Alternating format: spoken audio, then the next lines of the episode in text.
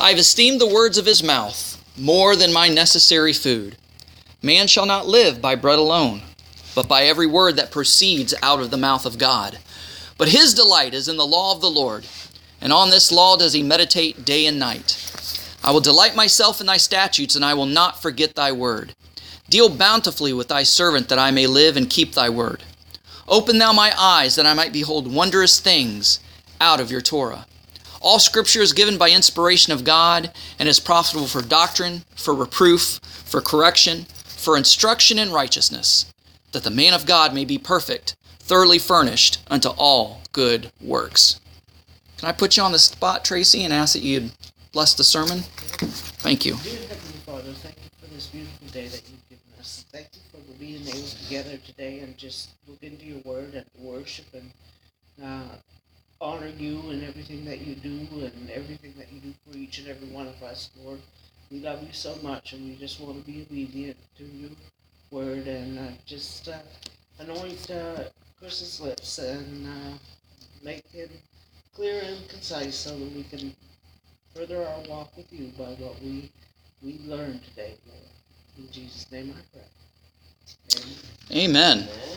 All right, continuing our year long series in the Torah portions, finding good in bad situations, asking the question often, where's the good in that? We are in the Torah portion of Vayetzei, which means he went out, and it's taken from Genesis chapter 28, going all the way to chapter 32. We're going to begin in chapter 28. And uh, so, if I had to title this sermon, I would call it The Fugitive Who Had a Shotgun Wedding. The Fugitive Who Had a Shotgun Wedding. So, last week we kind of ended on a, a, a cliffhanger uh, because we, we know that Jacob is about to enter into some really bad situations. And we're going to ask ourselves, where's the good in that? So, Jacob saved the family legacy by securing the birthright and the blessing and saving the Genesis 3:15 prophecy which promises of the coming of redeemer, the Messiah himself. So we know the the big ordeal that Jacob had to go through. He had to, you know, uh, be, uh, disguise himself and pretend he was his brother Esau in order to get the blessing from his father Isaac. But uh, he was also legally fair and square, was able to secure the birthright from Esau when he sold uh, Esau the lentil stew in order to obtain that birthright.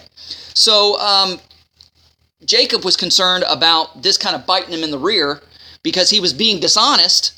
And even though people say his name means deceiver or supplanter, his name more actually accurately means heel catcher because he caught his brother's heel as they were coming out of the birth canal. And I think he was protecting his head from getting kicked by Esau on the way out. So it was Esau that basically said, Isn't that why his name is Jacob? Because he deceived me these two times? And of course, Esau was being dishonest. He wasn't being deceived these two times. First time was fair and square. Second time, the blessing wasn't even his in the first place. His father had no right to give it to him because of the prophecy that was given to his mother Rebekah that the uh, that the older would serve the younger. So here we have Jacob after securing the family legacy of the birthright and the blessing and securing the prophecy of, of the coming messiah from genesis 3.15 we see that he is on the run for his life because esau wants revenge. He even said that he couldn't wait until isaac was dead so that he could kill his brother jacob. That's how bad he wanted to kill him. And so jacob's on the run. While he's on the run um, he's never going to see his mother again his mother had different plans. She thought, "Oh, you know, just give it a couple weeks. Go to go to my go to your uncle Laban, my brother Laban, and just wait until Esau cools down. And when it's safe, I'll I'll call for you and you can come back home." But that never happened. He never saw his mother alive again. Not only that, but when he left, he was dirt poor and homeless. He pretty much left with the, the shirt on his back, so to speak. Now, that's not really desirable bachelor material for a woman to say, "Ooh, I want some of that." You know, cuz there's no there's no security. You know, there's no he's not rich, there's no money. Even though he has the birthright and the blessing, he couldn't take any of that with him. So, he basically came with the clothes that were on his back. Now, we'll begin in Genesis chapter 28 verse 10. We'll read verses 10 and 11. It says, Then Jacob left Beersheba, which Beersheba means well of seven or well of oath, and went to Haran. He happened upon a certain place. Now, the way the Hebrew reads, the word certain is not there. It would be better to translate it, he happened upon the place. Now, which what place are we talking about? The place. Well, this is the place that's the famous place of Mount Moriah where Abraham almost sacrificed Isaac. That is the place. So it says Jacob left Beersheba and went towards Haran, and he happened upon a certain place and spent the night there. For the sun had set. So he took one of the stones, one of the stones from the place. So where did he get the stones? He got the stones from the altar that his grandfather Abraham and his father Isaac used to build the altar that Isaac himself was bound upon and almost slit from ear to ear. So he took a stone from that place. Now I know that we have these songs, these gospel songs, and these hymns, and these you know uh, children's stories about how uh, uh, Jacob used a pillow, a, a stone for a pillow. That's not what he used the stone for. Who in their right mind would go, now that looks mighty comfortable. I think I'm going to put that as my pillow. Uh, no. That's, that's not what happened. If you understand Hebraic culture and understand the Hebrew, here it says, So he took one of the stones from that place and put it by his head, or put it at his head, which is a more accurate translation. He didn't use this stone as a pillow. He probably used his hands, or the ground itself was much softer said he took one of the stones from that place and put it by his head and laid down in that place. Why did he put the stone at his head? It was a little bit of a shield, right? It was a little bit of a shield because there were wild animals in that place. Um, he didn't know if Esau was on his tail. He needed a place to hide. He needed some sort of shelter. Didn't have time enough to buy a lean to or to build a lean to. So he just took that stone and put it at his head to protect himself from whatever was in that area that was unbeknownst to him. So it was it was there for protection. Now there's a lot of legend that goes into this stone. According to rabbinic tradition, this stone is the foundation stone of the temple. This stone was supposedly had a hole in it or an indentation in it because the Hebrew that talks about this stone implies it was indented or maybe even a hollow tube. But according to rabbinic tradition, this is the foundation stone for the temple. Uh, this is the center, the navel, or the center of the world. So we're talking about this is where the Temple Mount is today. This is where the Ark of the Covenant ended up resting on. Now, it's interesting because after he slept there and he erected that stone, it said he poured oil on it. And so there was a little reservoir, a little indentation or hole where that oil went. So I think that's all kind of interesting things there. So basically, worst worst camping equipment ever. Worst camping equipment ever. All you got is a bunch of rocks to set up camp, right? Worst uh, camping equipment ever. So where's the good in that? Where is the good in that? Seems like it's unfair. He's running for his life. He's a fugitive. He'll never see his mother again. He's dirt poor and homeless. Now we know that God works all things out together for good for them that love the Lord and are called according to his purpose. We know that, that God is on Jacob's side because from the very beginning he told Rebekah it's going to be the older that's going to serve the younger. In other words, the younger is going to take charge. He's going to be the patriarch of the family. So all this bad stuff seemed to be happening to him, but it's a purpose. It's making him stronger, it's tempering him, it's making him humble. So we're going to see the good in that as we read on from 12 to, um, to uh, 22. So he's there, he's got the stone by his head.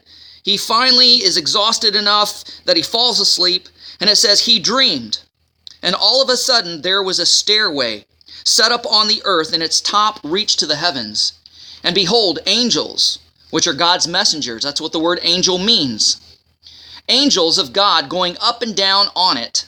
Surprisingly, Adonai was standing on top of it, and he said, I am Adonai, the God of your father Abraham, and the God of Isaac. The land on which you lie, I will give it to you and to your seed. Your seed will be as the dust of the land. Now it's interesting, we always see this they're going to be as numerous as the dust of the, uh, of the earth and as the stars of the sky. So at any point in time in history, Israel is either dust or stars. And right now they're dust.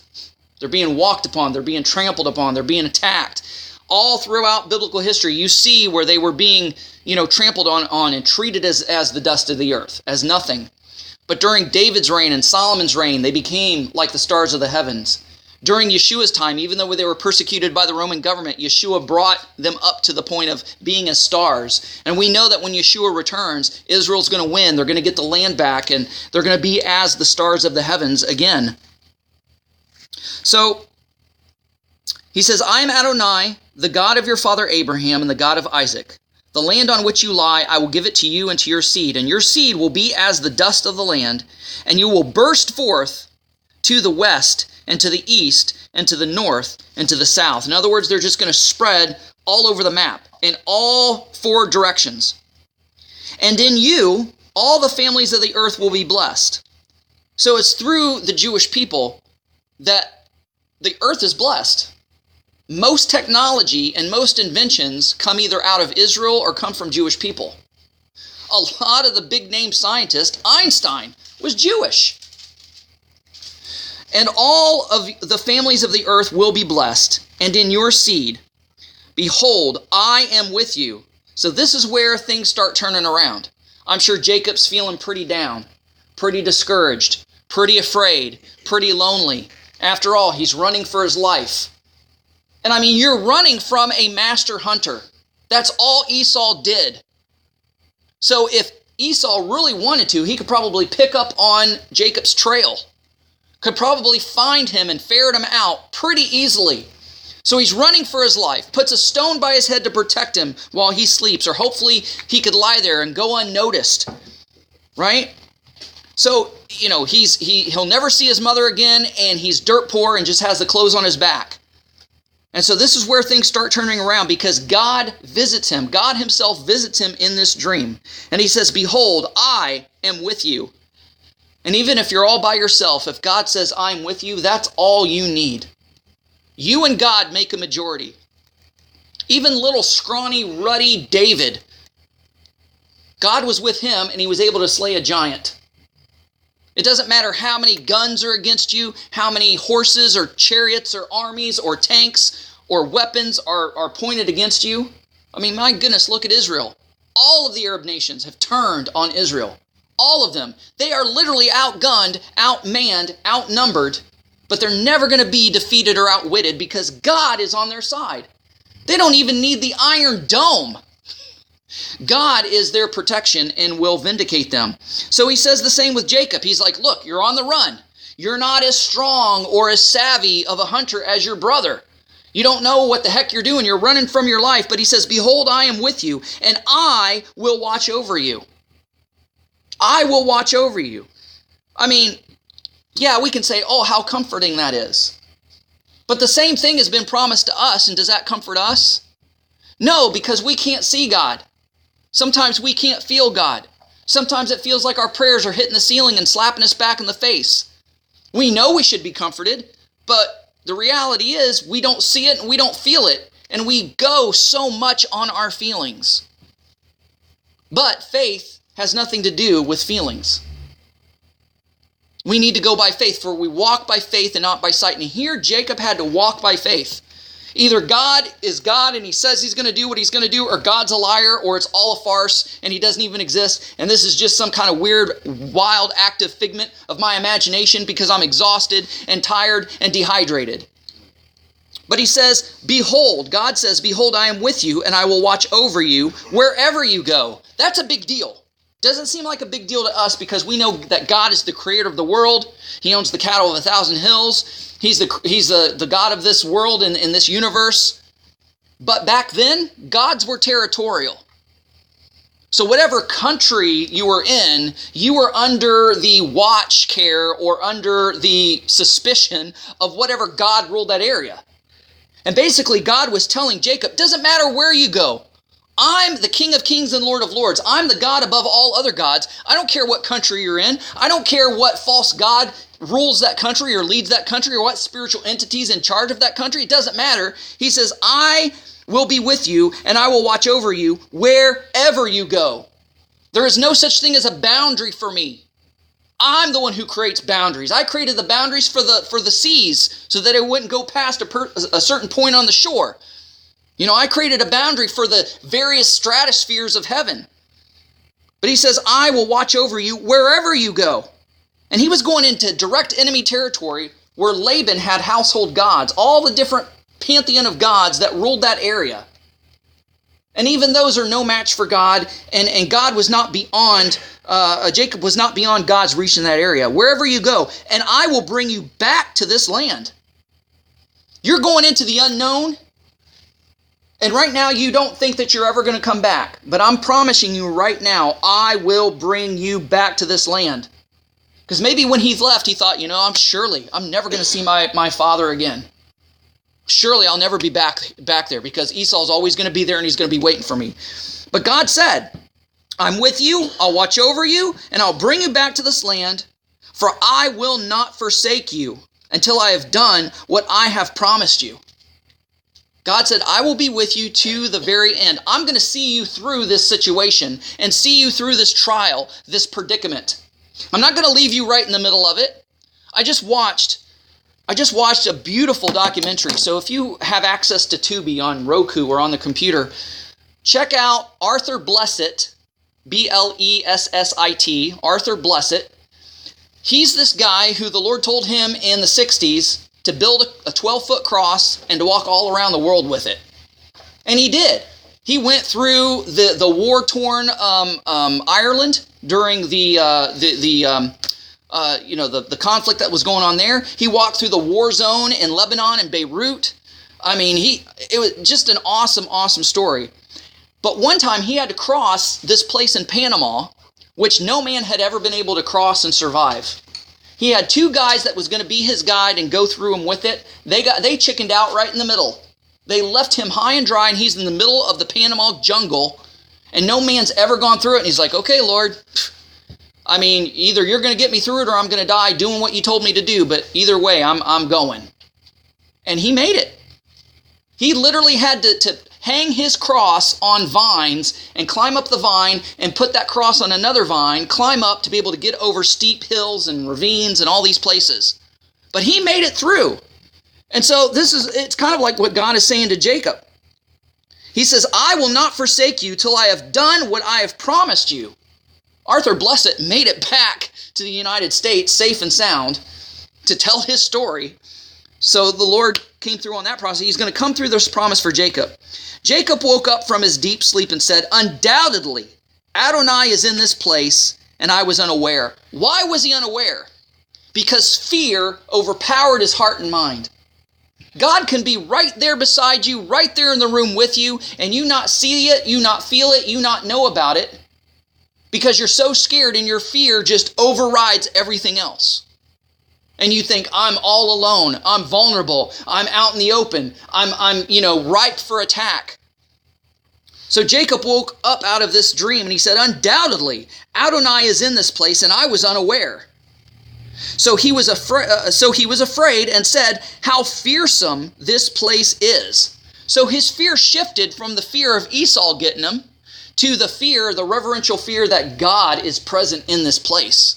So much so, I stumbled upon the very doorway, the very gateway to heaven itself, and I, I was too dumb to see it. I was too fearful to recognize it. How fearsome is this place? This is none other than Bethel, the house of God. This must be the gate of heaven. Now, the gate of heaven, where was the false gate of heaven at? Can anybody tell me? the Tower of Babel. Babel. Babel is the gateway of the gods. It was the false gateway to heaven. Here, Bethel was the legit gateway to heaven. Verse 6, uh, verse 18. Early in the morning, Jacob got up and took the stone which he had placed at, by his head, and he set it up as a memorial stone and poured oil on top of it, and he called the name of that place Bethel, though originally the, the name of the city was Luz, which means almond tree. Then Jacob made a vow, saying, Now I know it says if, But if you were translating this, you could easily switch the word if to since. I don't think that Jacob was really saying, if God will be with me. God already said he'd be with him. I think he was saying, since God will be with me and watch over me on this way that I'm going, and provide for me food to eat and clothes to wear, and I return in shalom and peace to my father's house, then Adonai will be my God. So this stone which I set up as a memorial stone will become God's house. That's a prophetic statement because that's exactly where the Temple Mount is and where the first and second temple was built and where the third temple was going to be built. So this stone, which I set up as a memorial stone, will become God's house. And of everything you provide me, I will definitely give a tenth of it to you. I'll give back a tithe, I'll give back a tenth to you. So this is good. He had literally nothing to lose. He was so preoccupied with the bad that he was oblivious that he was uh, that uh, that that God was near and was at work. So he soon realized that God approved of his actions that he had taken to preserve the family legacy in line, and that God was on his side and, and had his back. And also that the covenant of Abraham and his father Isaac, that God had passed it down to him. So even though he did this stuff, maybe he was even still questioning, well, did I do the right thing in taking that blessing? Fooling my father and taking that blessing. He may have even been doubting that. And here, when God visited him in the dream, he confirmed, You did the right thing. You did what you were supposed to do. You did what you had to do. And he's like, I'm with you. Just as I was with, I was with uh, your grandfather Abraham and your father Isaac, I'm going to be with you. So as a result, he swore allegiance to Yahweh, the God of Abraham, as we just read. Now, let's move on to chapter 29 and start with verse 21. 29 21. So then Jacob said to Laban, so we're fast forwarding here because we don't have time to go through every single bit.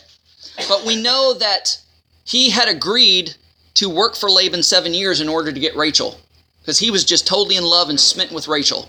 Didn't care much for the older sister. She was really nothing to look at, according to him. But we see that Laban did a bait and switch. So it says, Then Jacob said to Laban, Give me my wife, for my days are complete, so that I may go to her. So Laban gathered all the men of the place, and he prepared a feast. When it was evening, he took his daughter Leah and brought her to him, and he went to her. And Laban also gave her Zilpah, his female servant, to his uh, daughter Leah as a female servant. So when it was morning, behold, there she was. It was Leah. So he said to Laban, What is this that you've done to me? Wasn't it for Rachel that I worked for you? So why have you deceived me? Why have you deceived me? But Laban said, It's not done so in our place to give the younger before the firstborn. Complete the bridal week for this one, then we'll also give you uh, give to you the other for work that you will do for me another seven years more. Wow, what a dirty, rotten, stinking scoundrel! I mean, Jacob was, uh, I mean, he was totally bamboozled. So Laban did the bait and switch with the bride, and then he ended up working 14 years altogether to get the wife he really wanted. Jacob was cheated, bamboozled, extorted, and exploited. So, where's the good in that? How is that fair? Well, God knows all, right? He has a plan. He works all things out together for our good. God used this injustice because Laban thought he was getting the better end of the deal. Right? He's getting free work you know, pretty much free work out of, of Jacob, his son in law. Now, when he came to Laban, Laban was almost as poor as Jacob was. Because who was tending Laban's sheep at that time? Rachel, his daughter. He didn't have any sons at that point, he just had Rachel and Leah. And Rachel was guarding the few little sheep he had. He just only had a handful of sheep at that time. And Jacob worked for him seven years, and he took over the sheep tending business, and those sheep multiplied to where he probably had hundreds, if not thousands. So, in other words, cha-ching, cha-ching, cha-ching, with each new lamb, each new sheep that was born, cha-ching, that's more money in Laban's pocket that Jacob didn't see any of because Jacob was hoping to get Rachel. Now you're saying, okay, how could Jacob be so dumb to fall for that? I mean, couldn't he tell? Number one, it was dark. Number two, she had a veil. Number three, they were twins, even though Leah, I believe, was albino. That's why it said she was tender eyed because albinos have tender eyes. Laban, his name means white. So Laban, I believe, was albino and passed that those genes on to his daughter Leah. And that's why she wasn't as desirable, so to speak, as Rachel was, but they were supposedly twins. Not only that, he ended up giving Zilpah as the handmaid, which was originally supposed to be Rachel's. So everything looked like this was Rachel. And probably because they were twins, they may even sounded alike. They may have been identical twins rather than fraternal like Jacob and Esau were. So all these things, not only that, I'm sure that the wine was flowing, so the people were probably a little bit inebriated and tipsy, and you know that your senses are dulled when you're a little bit drunk. So all those things played a part. Now the rabbis say that because Rachel and Jacob kind of suspected that Laban was going to do something like this, they had a password, a safe word between each other to know that it was really them if something like this happened.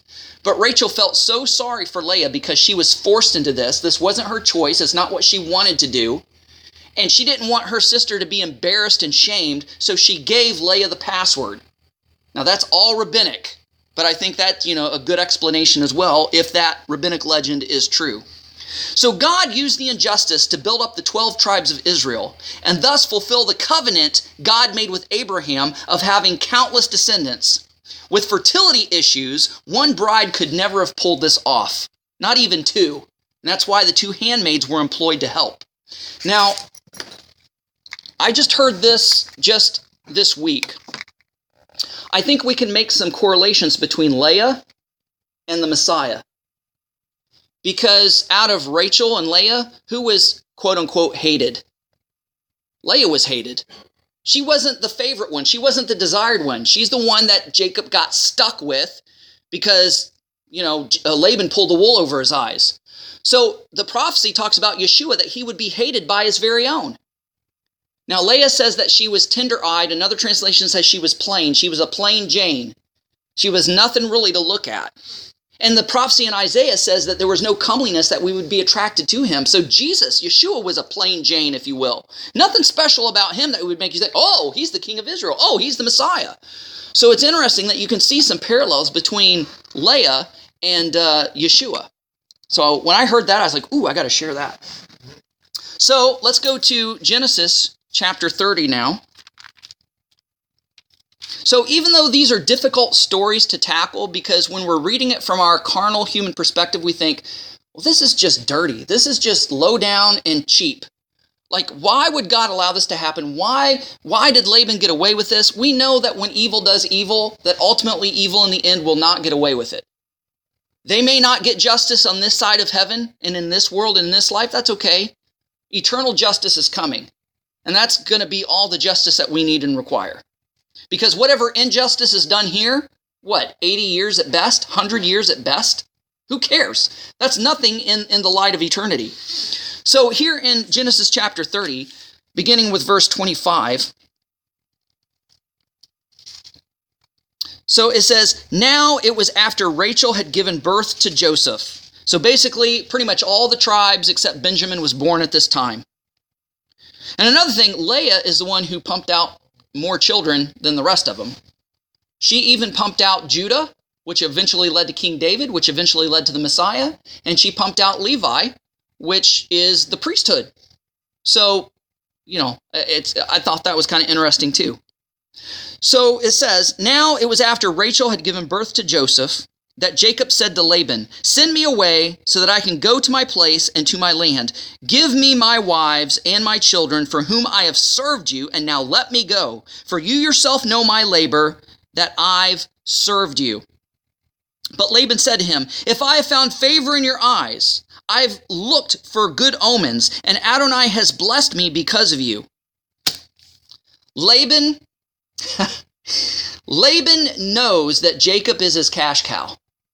If it wasn't for Jacob, he would uh, he would have never had the flocks and herds that he ended up having because it was Jacob's smarts in regards to you know uh, uh, breeding sheep. Now it's kind of like kind of like Elvis Presley. He he died a pretty sad death. He was addicted to painkillers and he was pretty much bankrupt there at the end. Who got all his money? Who what was his manager's name? Colonel so and so or whatever. He pretty much ripped Elvis off. Elvis was his cash cow. So, kind of in the same way, Jacob was Laban's Elvis, and he was going to milk him for all he was worth. So, Laban knows that Jacob is his cash cow and tries to make him stay on as his head shepherd. Uh, okay, where did I leave off here? All right, verse 31. Then he said, What can I, uh, wait. All right, so let's, okay, back to 25.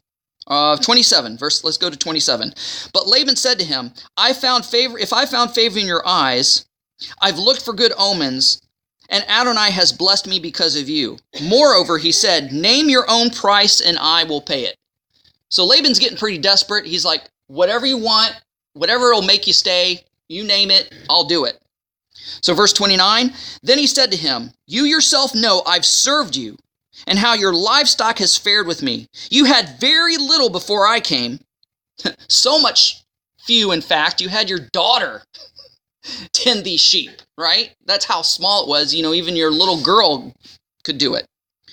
Verse 30 For you had little before I came, and it is and it has been busting at the seams in abundance. So Adonai blessed you with with my every step. So now when I when am I myself going to make something for my household also? He says, "Okay, I've worked long enough for you. It's time that I make something for myself." Then he said, "What can I pay you?" And Jacob said, "You don't need to pay me anything." Laban is like, "Hey, I like the sound of that. You're a pretty good uh, negotiator. I like those terms. You don't need to give me anything. If you will do this one thing for me, I will shepherd your flock again and watch over it." Let me pass through your flock today and remove every colorfully spotted lamb from there and every dark colored lamb among the sheep, as well as the colorful spotted among the goats, and that will be my salary. Laban's thinking, what an idiot. What an idiot. So tomorrow, my honesty will testify on my behalf when you come to check on my salary that you agree to. Everyone that isn't colorful, spotted among the goats, or dark colored among the sheep with me, consider it stolen. So, now, why do you think that he got all, uh, Jacob got all of the uh, multicolored and striped and speckled and spotted animals? Because Jacob probably felt like the black sheep of the family, in a sense. And Laban, his name means white, so Mr. White gets all the white sheep. So see how easy it would be to tell them apart? Okay, Laban, since your name means white, you get all the white animals. I'll get all the animals that are not white. Right? So he's just thinking to himself, okay, the, the white sheep are the more common. They're going to breed harder, faster, longer. I'm going to increase, and he's just going to have these piddly rejects. So Laban's thinking, this guy's an idiot.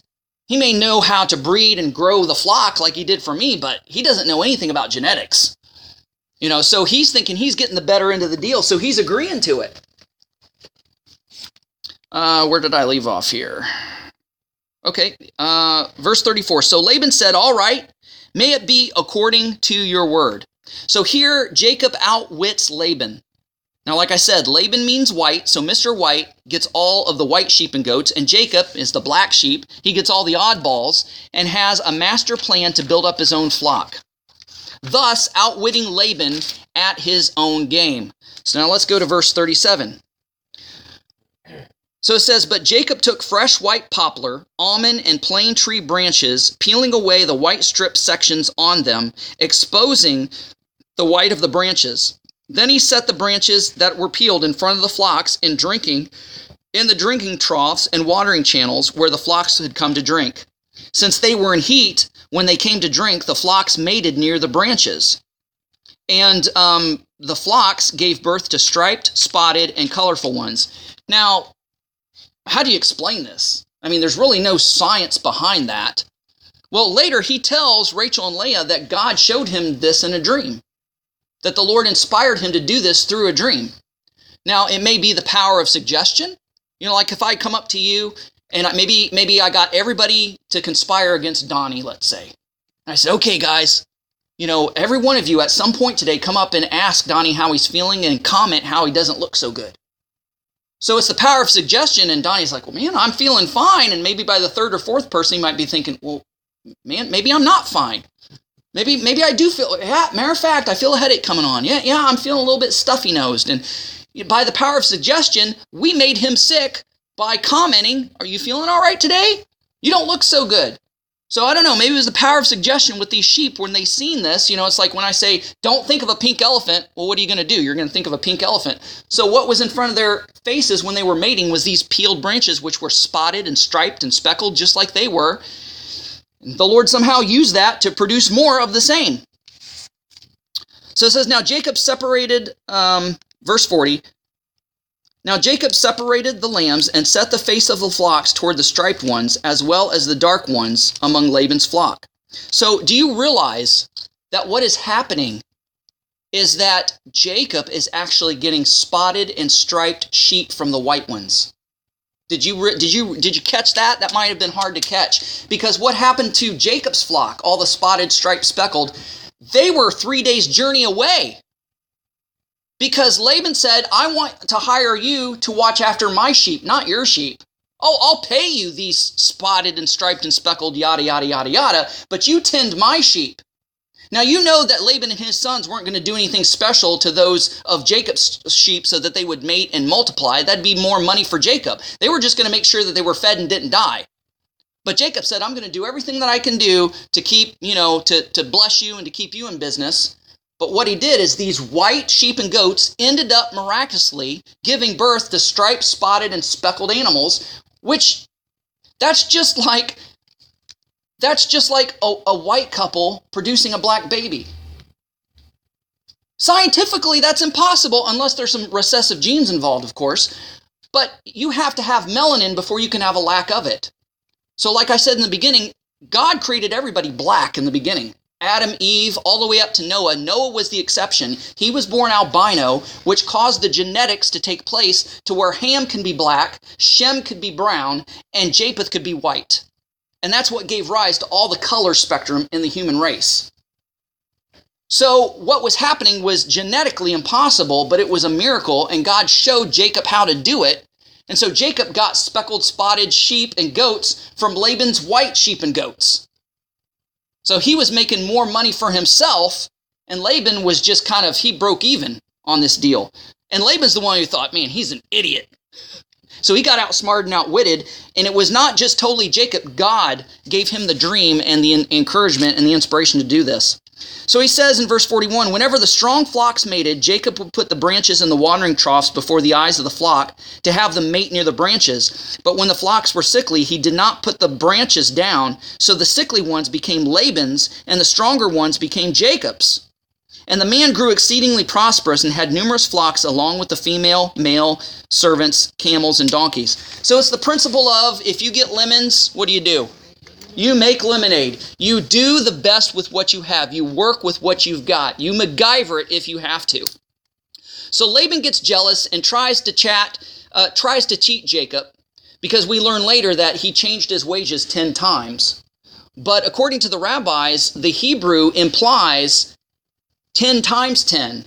So there's some rabbis who believe that Laban changed the wages 100 times. So whether it was 10 or 100, regardless, it was unjust for what Laban did. But God always caused Jacob to come out on top. Always. And we see that in chapter 31.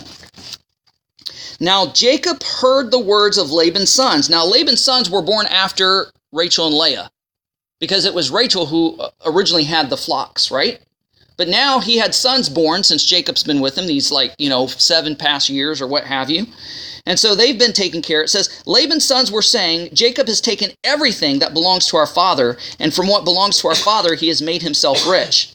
Then Jacob saw Laban's face and noticed that his expression wasn't the same as it was just a day or two before.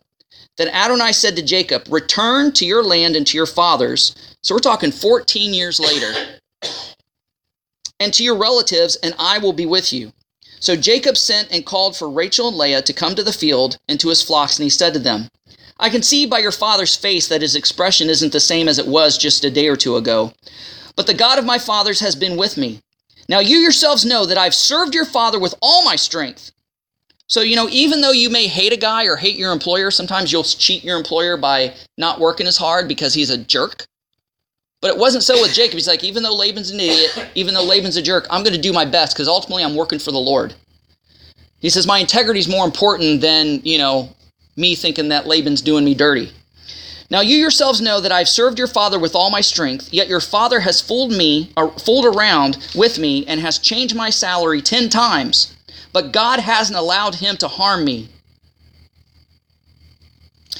If he would say the spotted ones will be your salary, then all the flocks would give birth to spotted ones. Or if he would say the striped ones will be your salary, then all the flocks would give birth to striped ones. So God has taken away your father's livestock and has given him to me. Now it happened that when the flocks were in heat, that I lifted up my eyes and saw in a dream, behold, the males going upon the flocks were striped, spotted, and speckled. So again, this was an inspiration of a dream that the Lord showed him how to outwit his father in law, his dirty, rotten, scoundrel, pagan father in law, Laban. So it seems like every time Jacob turned around, something bad was happening in his life. He was getting picked on, he was getting chased around, he was getting cheated, he was getting fooled, he was take, being taken advantage of his whole life. But yet, what was God doing with all these bad, unfair circumstances? He was causing Jacob to prosper. He was teaching Jacob, I'm God, I'm in control. Doesn't matter who does what to you, I'm going to make you come out on top. You may be the underdog, but you're going to be the top dog soon enough. You just watch and see. You just trust me. You just hang back and you let me do my work. So Jacob's life epitomizes Romans 8:28, for all things work together for good. All things, having to run for my life because my brother wants to kill me. All things, because I get to my, my uncle Laban and he does a bait and switch and he gives me Leah instead of Rachel. And I worked for Rachel seven years. Now I got to work another seven years just to get her. And she was mine in the first place, but he gave me Leah. All things. It says later on that he, he you know, was exhausted by heat, almost got heat stroke. He almost froze to death at night, taking care of Laban's sheep. All things. He gets cheated and salary gets changed 10 times, but each time Laban changes the salary, God puts it in Jacob's favor and he gets whatever Laban says is his. All things work together for good. He said that you're going to become a multitude of nations. You're going to have many children, as, as much as the stars in the heavens. And yeah, it was a pain in the butt to have four wives, especially two rival sisters that are always fighting with each other and having a baby making contest and all the drama involved in that. But God brought forth the 12 tribes of Israel through that negative, bad, cheated, extorted, taken advantage of situation. So it doesn't matter what happens to us in life. We've got a God who's on the throne. We've got a God who's in control. We have a God that's going to bring uh, cause us to come out on top in one form or another. And whatever bad things happen to us and we do get the short end of the stick, it may be a good thing anyway. It's kind of like, well, gee, thanks God. I prayed that you would help me to win the lottery and that didn't happen. Well, it's probably the best thing he didn't give you that that winnings. Because then you have all these relatives come out of the woodwork. Hey, I'm your uh, 20th cousin, fourth removed from your mother, father's aunt side. Right? Give me what's give me a piece of your pie, right? And then you you got all these friends. Oh, oh, you remember? I, I'm your friend. No, you beat the crap out of me in high school. No, no, no, I'm your friend, right? So, I mean, a lot of bad things happen when you get lottery money. You have to pay taxes on it anyway, so you don't get as much as you quote unquote win, right? So maybe no matter what happens to you, God will cause you to come out on top in some way, form, or another, or He's going to teach you something to make you stronger. And whatever never, negative things happen to you, you can use those situations in your life to help somebody else going through the exact same thing or something similar. So Jacob's life epitomized Romans 8:28, "For all things work together for good, for them that love the Lord and are called according to His purpose." So all dupes, mistakes, and setbacks are some way, somehow for our good. So we have to find the good in bad situations because it's there. Because God promised it would be, He said it would be, and He shows that it is. So that's how we find the good in bad situations. Let's pray. Lord, we want to thank you for this nail biting story that we read. I mean, we didn't go into all the details because it's quite a long Torah portion and a lot more things we could have unpacked and uncovered. But Lord, what we what we saw was just, man, how could one guy go through this? It'd make me pull my beard out. But Lord, you promised at the beginning of his journey that you would be with him. And I think you were setting him up and saying, look, you're going to go through some hard times. Really hard times. But remember my words right now. I will be with you. Doesn't matter where you go. I'm going to be with you. Boundaries are no problem for me. I'm going to bring you back to this place. I'm going to make your descendants numerous. And all these promises he fulfilled. It was hard and tough as nails to get there, but God did it. And even though the cards were stacked against him, he was he was between a rock and a hard place and painted in a corner. Doesn't matter. Lord, you you glorified yourself through Jacob's situation, through Jacob being outwitted, Jacob being cheated, Jacob being extorted and taken advantage of. You brought glory to your name and you fulfilled all the promises that Laban and his sons thought he was going to take away from Jacob. You are a good and awesome God, and you do the same thing in our life if we'll just but let you be God. If we'll just, for, for a moment, quit whining and belly aching and being a negative Nelly and, and looking, uh, you know, uh, looking at the situation in a bad way. But if we'll remember, if we seek first, Matthew 6 33, if we but seek first your kingdom and your righteousness, all the things we stand in need of will be provided for us. And that Romans 8 28, you work all things out together for good. Help us to remember those and latch on to those as we plug away through the trouble, trials, and tribulations in this life and look at the troubles and trials and situations, not only in a way that you're going to cause us to come out on top, but as a workout. no pain, no gain. That, Lord, whatever we go through, you're going to make us stronger as a result of it. I mean, our sicknesses, our diseases, our aches and pains, our, our, our you know, bills, tragedies, unexpected things coming in our life, you're going to work them out to the good. Just give us the ability and enable us to trust you and to believe you and to have faith instead of fear. And Lord, we love you and we praise you, and we ask these things in Yeshua's name. Amen. Amen. But the word of the Lord endureth forever. For the word of God is quick and powerful and sharper than any two edged sword, piercing even to the dividing sunder of soul and spirit, and of the joints and of the marrow, and is a discerner of the thoughts and intents of the heart. Study to show thyself approved unto God, a workman that needeth not to be ashamed rightly dividing the word of truth. She is a tree of life to them that lay hold upon her, and happy is everyone that retaineth her.